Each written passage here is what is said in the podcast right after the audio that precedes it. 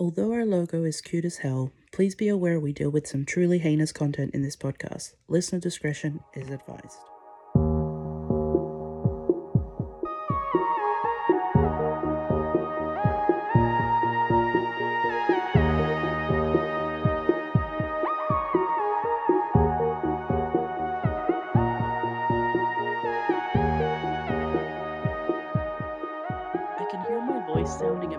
Because I can feel the onset of the of the sickness.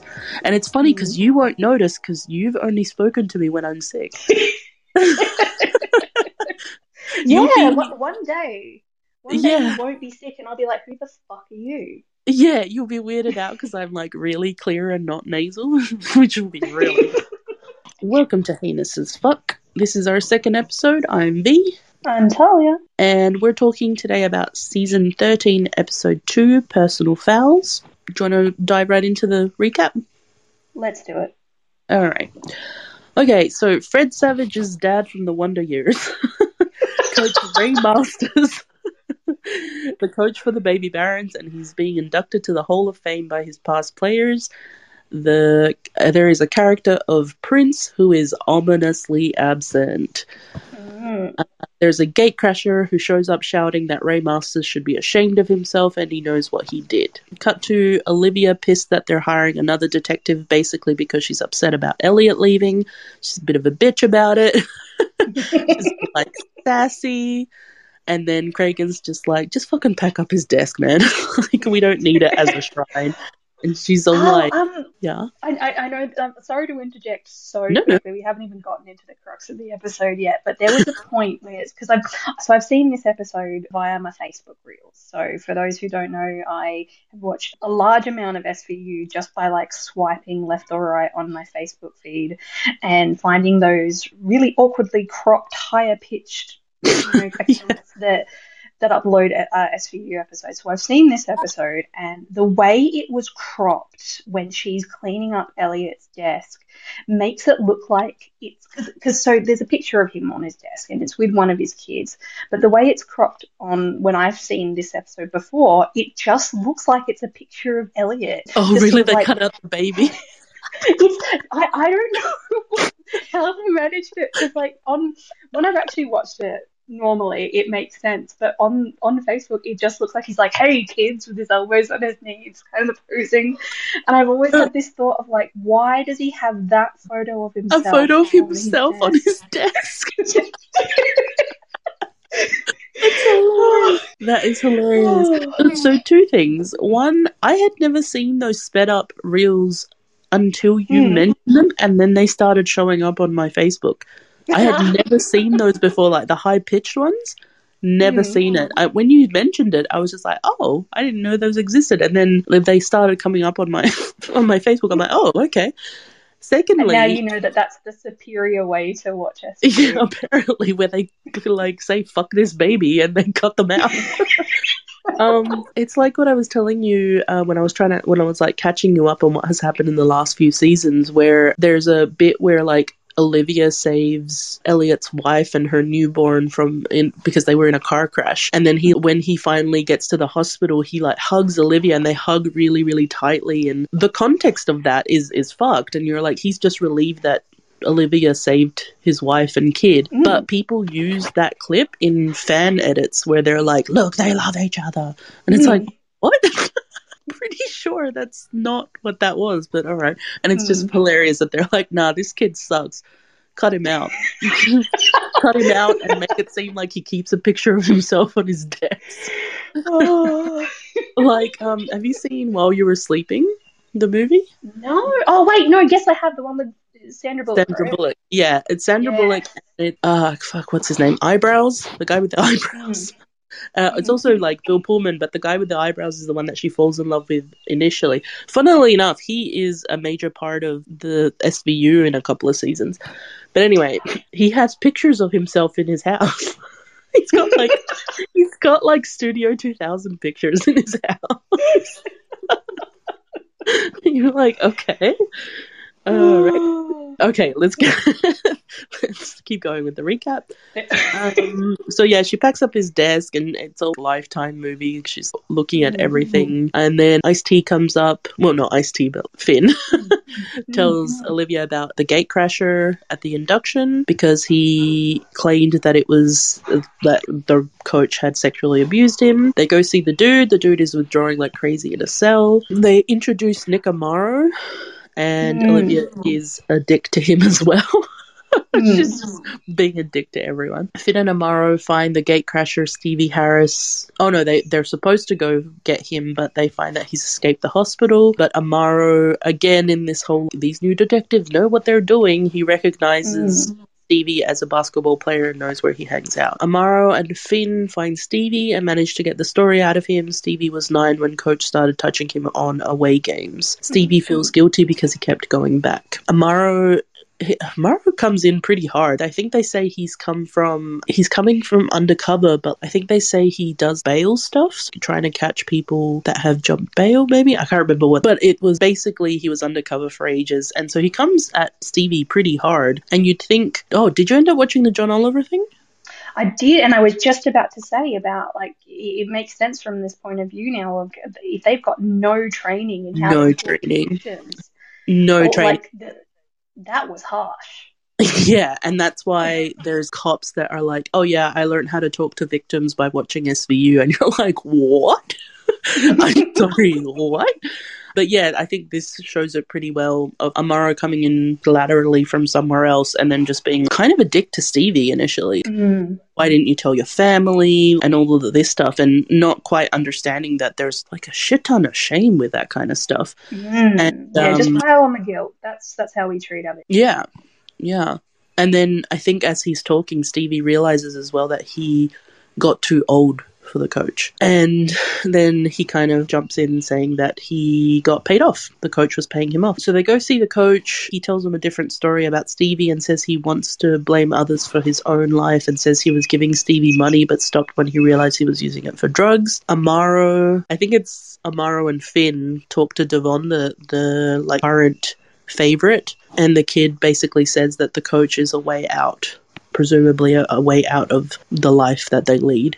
Mm. Cragen doesn't want to go through with the case because Stevie is a bad witness. The whole SVU team thinks the reason the coach stopped paying Stevie was because of the statute of limitations of when he, he would be able to accuse him. Rollins finds another case where Coach Ray was accused. Olivia and Rollins go to Jersey, and the mum of one of the kids says Coach in 1988 admitted. What is this? Olivia and Rollins go to Jersey, and the mum of one of the kids Ray coached in 1988 admitted that uh, the coach had touched him, and then just before they were able to charge him, Amaro is unloading his desk and decides on a picture of him with his mates instead of the one with him and his daughter.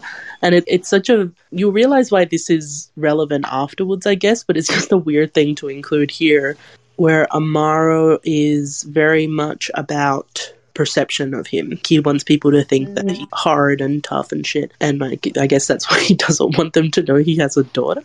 Such fucking weird thing. Um, Can't let them know that that came from me. yeah, yeah.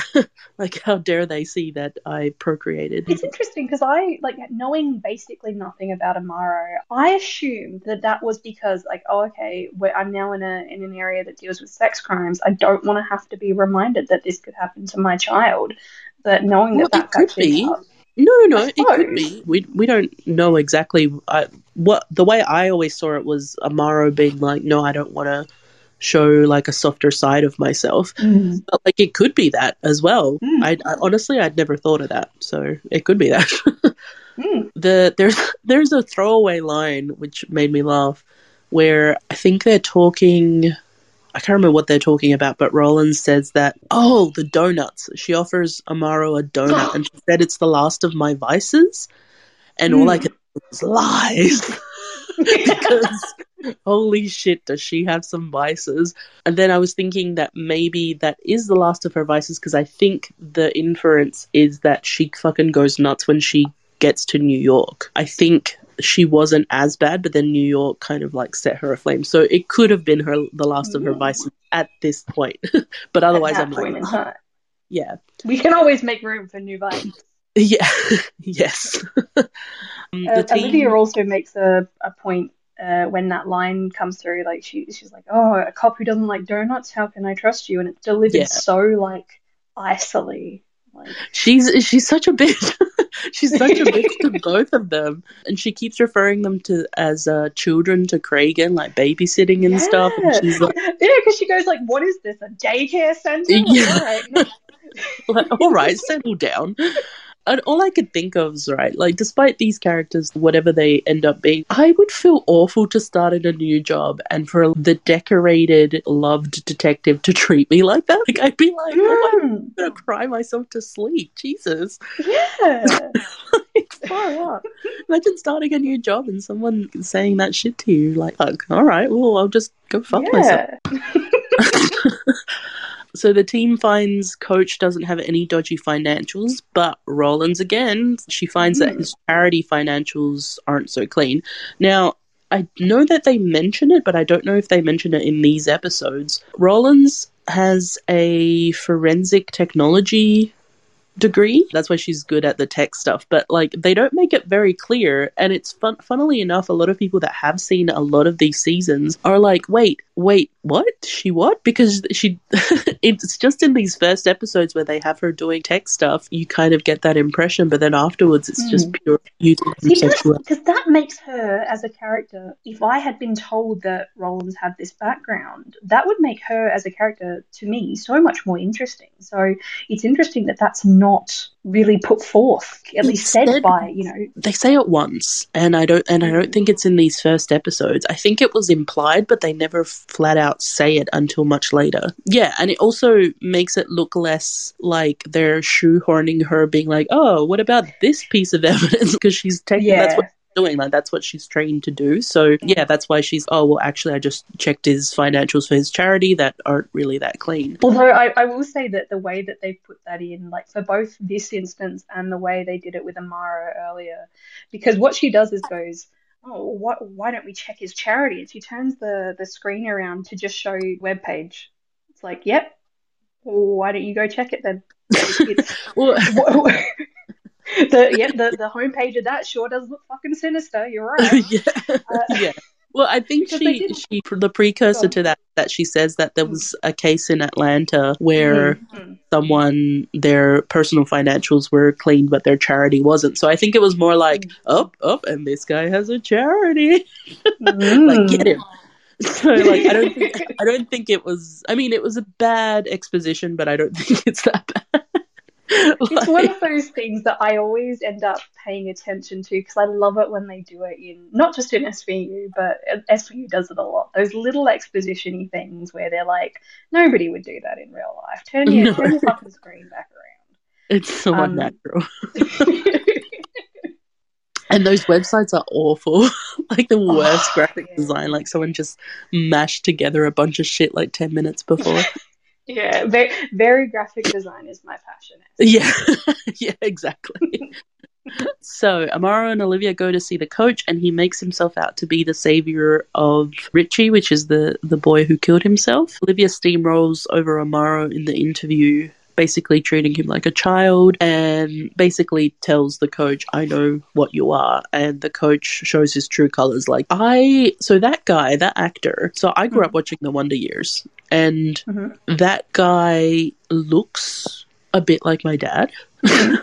So it was very horrifying the first time i watched that episode where his face changes to angry predator. Like it was it was he did it really well obviously Mm. but but i was like kill it kill it i don't like that I don't like that at all. So the team talk to everyone who the foundation is paying off, but no one wants to talk. The coach knew they they say that the coach knew how to pick his victims. So that this is where Fin tells Rollins about his son who is gay and the fact that he didn't Mhm. take it very well the first the first time that he was told. And it's weird because the way that so the the actress who plays Rollins is called Kelli Giddish and it's I honestly don't know how to read her reaction because to me and obviously because she's from Georgia, I don't know her reaction read to me like she was just oh, oh your son is gay. It, it seemed Hmm. very dodgy because they like stay on her face.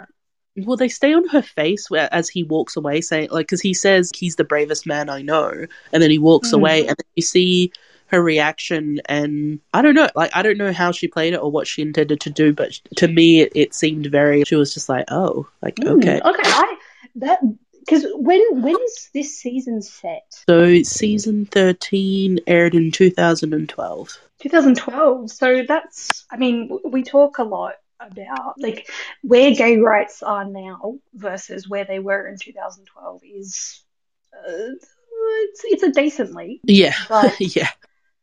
so I suppose I could buy that. You know, maybe it was like a bit of an offer. I think it's more that she's from Georgia, and Georgia tends Yeah. to be even more behind. In, like so, Georgia, Atlanta, like Atlanta, Georgia, tends to be a bit more Bible belty. Okay, so that's good to know as, you know, from an, an Australian point of view where we do not know that kind of shit. So that's that's something that that I like I don't know if I could tell you where uh, where in America are the most slash the least progressive. So Oh, right, right.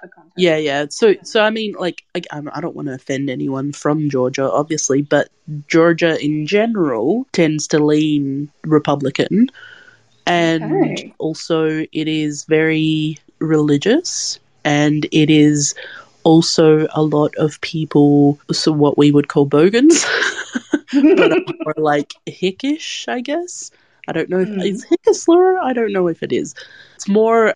Look, in in very crude terms, there's a lot of trailer trash stuff that comes from that area, not specifically Georgia, but like around that area. So Okay.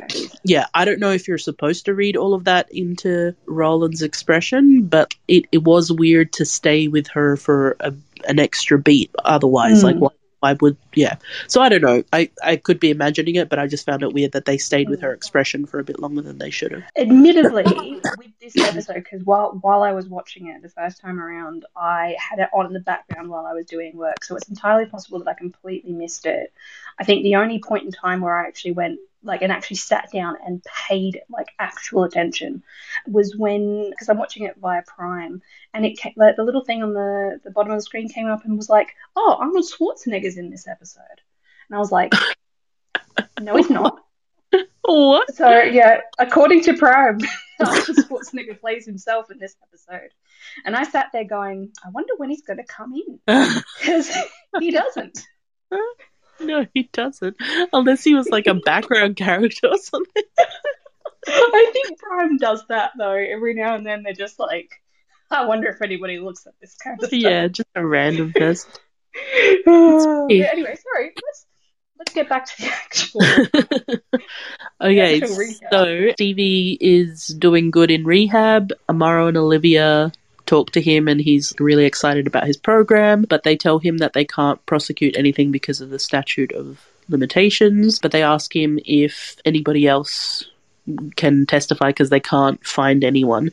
And Stevie, without actually saying who it is, but he says that Prince, Prince Miller, Mm. got it worse than he did, so implying that the coach actually raped Prince instead of just just feeling them up and stuff. Not just, but you mm. know, Olivia and Fin. It's Olivia and yeah, Olivia and Fin go to speak to Prince, and they meet his cousin Supreme, which is a heavy D. I don't know if how you know your R and B and rap from the '90s, but he was pretty big at the time, which was hilarious. I to did not know that. Oh, yes. Well, it, it's Heavy D. He had a bunch of hits like late 90s. So it was really funny to see him there. I was just like, oh, all right. do you know the concept of Chekhov's gun? So, uh, do you want to read out the what for people that don't know what Chekhov's gun is? Just uh, read out the the meaning. reading off of Google. What are you talking about? Chekhov's gun simply refers to any seemingly unimportant element that becomes significant later on in the story. Yeah, so basically, Supreme shoes are Chekhov's gun. It's a Chekhov shoe because it's definitely coming back sometime, and because they made such a big deal about it, definitely mm. comes back. Did we actually say that in this part, or was this before? So Chekhov, Chekhov's, Chekhov shoes. So the shoes that Supreme is wearing, he specifically mentions they are a prototype. He is the only one that has that prototype. Not even Prince has them. So yeah. Yeah, and they've got a very distinct sole. So they've got like the P for Prince on there. So it's like, well, that's way too specific. that's definitely. also, it's, it's a funny conversation with Supreme and Olivia being like, "You got a job for me?" Supreme's like, "I don't know. Can you dance?" Prince, def- uh, so Prince walks in with his lawyer like straight off the bat. So obviously that never looks like you're, you know, innocent. Prince defends the coach and denies any wrongdoing on his part. Rollins mentions that Prince wasn't at the induction. Amaro mentions, so this is just like random things that happen. So Rollins says that Prince was specifically missing from the induction. They also find out that Amaro's wife is in propaganda in Iraq. Mm. And he says it very hesitantly as well, like he doesn't want them to know his life. Stevie tells the team Prince called him and invited him to his club. Cabot begrudgingly allows Amaro and Olivia to strap Stevie with a wire, but and she also finds a way to charge Coach Ray in Boston due to. So I found this very interesting, and I did look it up. Like I'm not I'm not going to bore you with the details of it, but mm. it was very interesting because it's real. Basically, what happens is the statute of limitations stops when somebody leaves the state. But okay. in Illinois, when the statute of limitations, so usually it's like five or 10 years, and then you can't accuse that same person after that time. But in Illinois, if that person that is being accused leaves the state, the clock stops, and if they come back to the state, they can be charged. Mm. And that was made specifically because of the diocese, because they would move their priests around. So instead of you mention that in the app. Yeah. yeah. So instead of making letting the clock run out, they would stop the clocks, and if any of those priests would come back in, they'd be able to charge them which I think is a very interesting thing because it's another one of those band aids on like a fucking institutional problem. But anyway, I found that very interesting, and that's what Cabot plans to use because they find out that some of the away games were in were in Boston. So Cabot gives Olivia her condolences about Elliot, like if he's dead. Uh, Stevie goes off before they wire him, so I think Prince calls him or something, so they don't get a chance to wire him. And by the time that the team arrives, at Prince's club. Stevie and Prince are fighting in the street, and it's very obvious that Stevie brought up the stuff about Coach Ray, and Prince was like, nah. no, I don't think so. And they start physically fight, and then Stevie gets really upset and runs off. Basically, tells Amaro to leave him alone. The next morning, Amaro gets a call because they find Stevie dead, presumably for an, from an OD. Because they know that something dodgy's going on, they ask for a workup of the scene. So they want uh, CSU to do a workup, and the cop is like, "For an OD." It's like, all right. So down. So the ME determines Stevie's death as pending investigation, and Amaro sweet talks her to hold off her d- determination until they can get more info. And I think this was another uh, setup of, oh, Amaro's charming. you know, like he can charm the pants off of Warner, who's usually very stern. And, and you can see Olivia in the background being like, bitch, what are you doing? like, who do you think you are? While they're in the I'm going to call it the autopsy room because I don't know what the room actually is. Yeah, they're talking about how, okay, it, look, it could have been uh, yeah. a drug overdose because we, we were also talking about how, you know, this, the Vic, he'd just been in a fight. So potentially, you know, he's suffering from a concussion. That So the, the ME does actually say, look, it could reasonably go the way you're saying and it could be going the way other people are saying. But the issue, yeah, is that, yeah, then Amaro just says, yeah, can you hold off? Mm. So instead of just changing what, what she's determining, it's like just hold off until we can investigate further. But I think it's it's really interesting as well that I think this shows as well how experienced Melinda Warner is in her job because if she determines something and she says, "Okay, well, yes, this was this was foul play because it could have happened like this," if mm. they her up on the stand, someone could easily be like, but is this not a plausible thing as well? And she would have to be like, mm. yeah. And then her credibility would go out the window. So I think it's also showing that Melinda is really good at her job and she does not want to stick her neck out if she's not 100% sure about something. Mm. So yeah, I like I like Warner. They should have kept her on as a as a mainstay, but they kicked her off because I don't know why they kicked her off actually. When does she get kicked off? Because I'm I'm vaguely like because I like her too. She's one she's one of my favorites. Yeah, so she's when, really cool.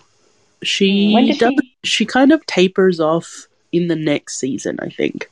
Oh, okay, bugger. Yeah, and like yeah, around the end of season fourteen, and then I think she does a couple of guest spots here and there. Mm. And you're like, it's Melinda. Um, so the team have Prince in their sights. They think that Prince did it. Prince presents at the station with his lawyer and a video showing him fucking two chicks after getting them to sign consent forms before and after. Very normal. Very Mm, normal mm. things to happen. And we get to see a little bit of this, like this tape, and this is another one of my like favorite things that they do in SVU episodes is where they'll. Can you imagine the direction of this tape where we're like, okay, we we want to see you like rubbing up against, you know, rubbing up against each other, you three people in this bed, but don't Yeah. ever actually get to sex. this so these are really funny and there's you think of the b team recording all of this and it's really funny but then it Mhm. also gets to the s- scary ones where there's kids involved and you think what parents Mm. would let their children act in these episodes because have, do you know who jennette mccurdy is Yes, yes. Yeah have you read her book I haven't read it, but I've I've listened to the excerpts on Audible. Yeah, so she um so for so this is this is beyond my time. Like I I had already grown out of like Disney Channel by the time that she became famous, but she was the best friend Sam on iCarly. She brought out a book last year called I'm I'm glad my mom died, I think it's called. Mm. And and she talks a lot about how her mom just pushed her to be in ev- anything and everything. And Jennette McCurdy is actually in an episode of SVU when she's 11 or 10. And it's one of the most harrowing performances by a child I've ever seen. She mentions in her book of how she was just going through the motions as far as like saying the lines and stuff, but what she actually was told to say did stick with her. It, it was something that afterwards, when she realized what those things were, that it was like a punch to the gut. Mm. So, so I always question when, especially this show has kids doing scenes. So there's been episodes where they find like tapes of kitty porn or whatever, and they Mm. don't. There's no actual kitty porn happening, but they do show like the preamble to it, and even Mm. that is so gross. like because yeah. it it's one of those things where it's like, okay, you fill in the blanks, and you're like, no, thank you, I don't want to. like, yeah, yeah, because there are so many episodes where what you see is somebody's photoshopped a child's head onto a body wearing a bikini, and they're like, they make a point of going like, oh, well, that's not, you know, that's just what we're showing the camera. Yeah. What we're actually looking at, the characters in the show, is much, much worse. And that, like you said, having to fill that in. It, it makes you realize, I suppose, the state of like child acting in that in that respect because Yeah. it, just because just because it's not actually showing child porn doesn't mean it's not absolutely terrifying for the child involved. Yeah. It's interesting to go through as well some of the episodes where they have had children do do and say like fucking awful things and how many of those children it was their first and last job. Oh yeah. Yeah. I mean there's some kids that aren't like um I think one of the Fannings was on SVU her first job and she's gone on to do a bunch of stuff but if you think about how many ep- there's over 500 episodes of SVU and Mm, how many of those child actors were like no thanks. yeah. that was bad. Anyway, let's get back to the recap. The, oh dear, the fuck tape of him like fucking the. Olivia nearly gets Prince to talk by asking him when Coach stopped raping him. There's also a big hullabaloo during the whole episode of uh, I think Fin asks him, "Tell me that nothing happened not wearing your glasses," because Prince is wearing his Mm. glasses the entire time, like uh, sunglasses. The crime scene photos show the imprint of Chekhov's shoe.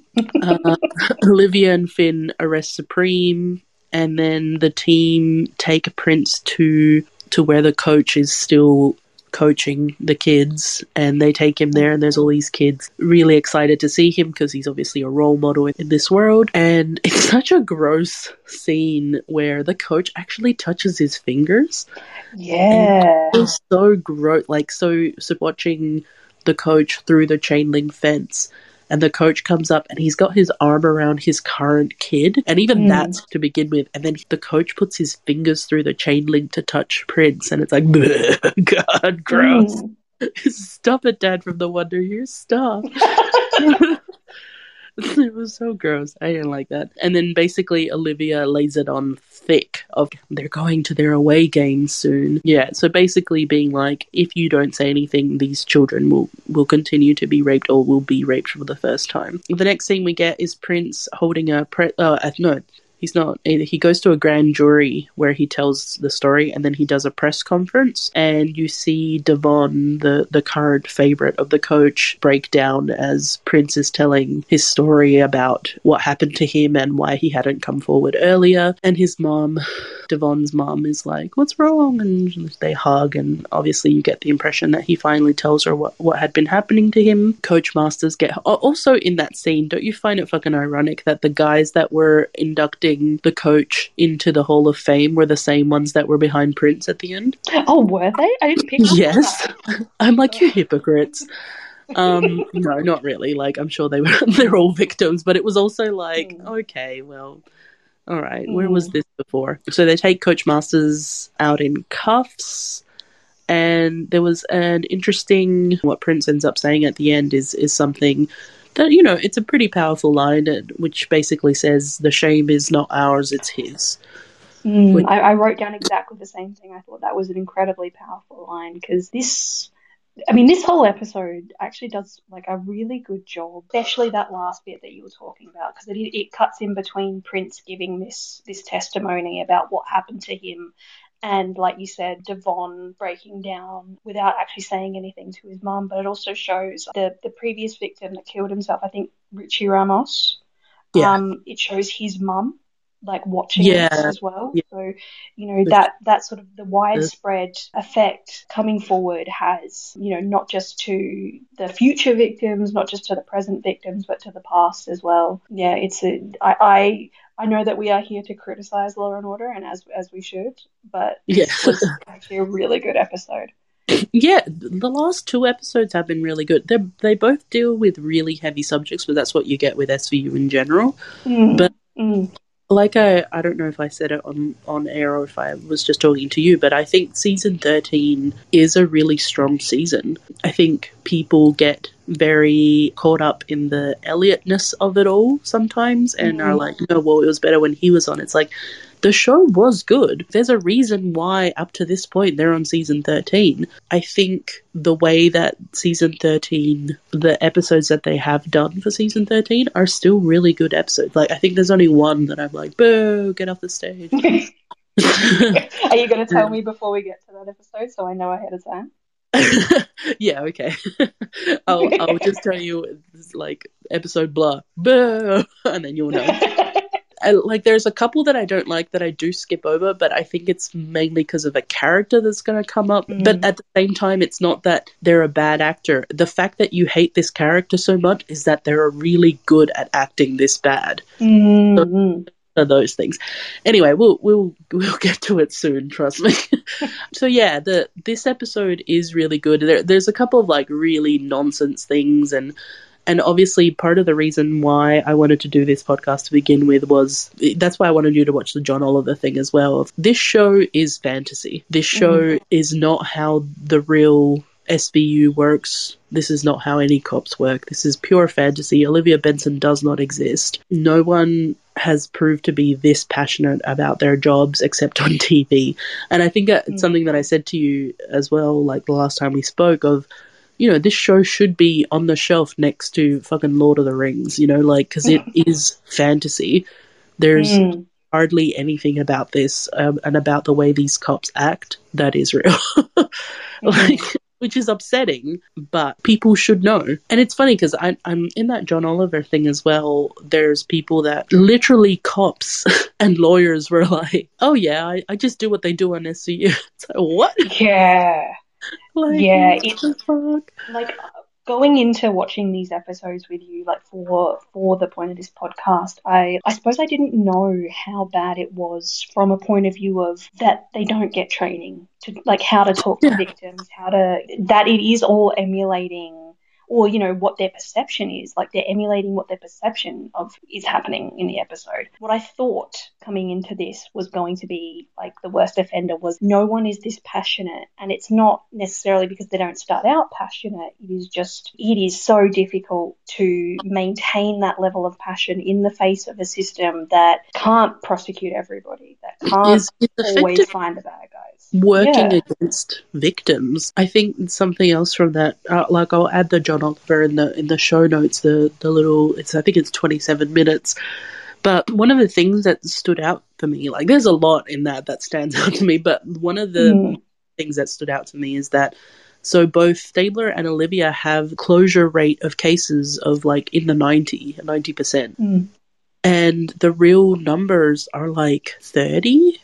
And I think there was Mm. a year where it was like 6% closure rate. Mm. and like okay you can't have a show that 70% of the episodes end with oh well we tried our best yeah, yeah. like we And- get and that there's going to be you know some exaggeration It's funny because there are episodes where they don't catch the bad guy or, or where it's Mm. like there's there's two episode no, one episode in particular. I think it's from like season 8 or 9 and it is the worst episode. I hate it so much with the fiery passion of death. I knew what they were doing, but I Mm. didn't like. It's basically just a it's a college student accusing her professor that he raped her. The Mm. problem is that in the episode they give reasonable doubt on both sides. Neither of them are trustworthy. So you don't Mm. know if it happened or not and motherfucker the episode ends just before they give the verdict. oh So you're supposed to make up your own mind. and I was like, motherfucker. like no no no no i can't be trusted you tell me what Yeah. yeah. So that was upsetting. Mm. So I looked up a case for this, but the most horrifying thing happened. This isn't based on anything specifically. And if you look up basketball coach pedophile or basketball coach anything to do with children, there is nearly one a week. As, Yeah. as as last week. Because I was going to say that even if this episode was not based on a particular case, this is this is going to be rife. You know, This Like, is just common at this point. This is mm, I I thought that maybe reading up some cases and I'm just like, wait, is this the same case as before? Like it kind of I started to feel a bit better that maybe I was just reading about the same case over and over again. No, mm, no. No none of them are doubled. It's just mm, so rife in like not mm. only but like any sort of coaching or youth pastor or it's Mm. just it was horrifying. I I was literally like, you know in the fifth element where Leeloo's reading about war and she's just and it's just all this horrifying stuff like scrolling through and she's just like weeping. Yeah, that was me scrolling through how sheer amount of times this has happened over the last Mm. like 30 40 years. Like it was I it was awful. It was Mm, awful. I don't know if we made a point of saying this at the beginning of the episode, but our first victim who ends up uh, dying through the course of this episode is is a white a white passing at the very least, but the vast majority of the other up and coming kids in coaches basketball, like the Little Barons, are all uh, kids of color, and you know it, it gets brought up multiple times throughout the episodes that this is a way to get out of uh, an underprivileged situation. This is And also the whole he knows how to pick to pick his victims too. Yes. yeah. Like so when I because I I did go down that path too because I'm just like all right let's let's be more specific and be like okay have there been coaches that have targeted children of color? No, Mm. it and and it was the same. It was thousands, thousands Mm. of thousands. So yeah, that I was horrified and I'm just like I can't yeah. I, I didn't end up looking something specifically because of that, but there's so many cases that if you did want to look this up for some reason, that take your pick. There's Mm. probably one coming out right now. It's it's an you know I don't I don't like to sensationalize you know politicians and do, but it's literally an epidemic. It's Yeah. literally so widespread. You know that weird thing that say boomers or not even just boomers like there's people that have nostalgia for a time when kids could run free in the streets and they'd come home when the lights were like when the sun was going down and, and they, Mm. they they they paint it as this picturesque perfect existence but you ask those same people if they knew anyone that had been molested as Mm. kids. Usually, more often than not, people will be like, "Oh yeah, I knew, I knew a kid that did," or, or "I knew someone from summer camp that did." glorification, I suppose, the, the the nostalgic feeling that a lot of people have for this quote unquote past that didn't just wasn't as good as we actually believe it to be. You know, like rape still happened, molestation still happened, even when we thought we could let our children out. Yeah, It- yeah, like it's, and the thing is, like they make a good point on the show as well of male rape victims are where female rape victims were like 50 or something years ago. It is still so heavily stigmatized to for a male or a male presenting person to come out and say that they were raped. And we see that a lot in this episode like and I think that's part of this picking your victims kind of situation of picking males and because they they are less likely to come forward because of that stigma. yeah, that and the uh, lower socioeconomic Mm. class as well. Of Mm. like, well, if I help this family out, they're less likely to to point at me for doing Yeah. something. Yeah, it's it's yeah, it's a good episode. I I I'm glad I don't have to watch it again. but but it is a good episode. Mm. Do you have anything else in your notes? No, I think I'm good. Yeah. Yeah. I don't know if I said the Dick Wolf bit, but Dick Wolf. Dick Wolf. All right. Womp womp. Wow. Wow. All right. Well, yeah. So we're signing off. We're heinously yours, Heinously, Tahlia and B. heinously yours. You have to say it husky. Heinously yours. I know that just sounds like I'm trying to like. Now I sound like I'm sick. Heinously yours. Uh, get people's wires crossed. All right. Cool. Well, all right. Good hustle. Good hustle.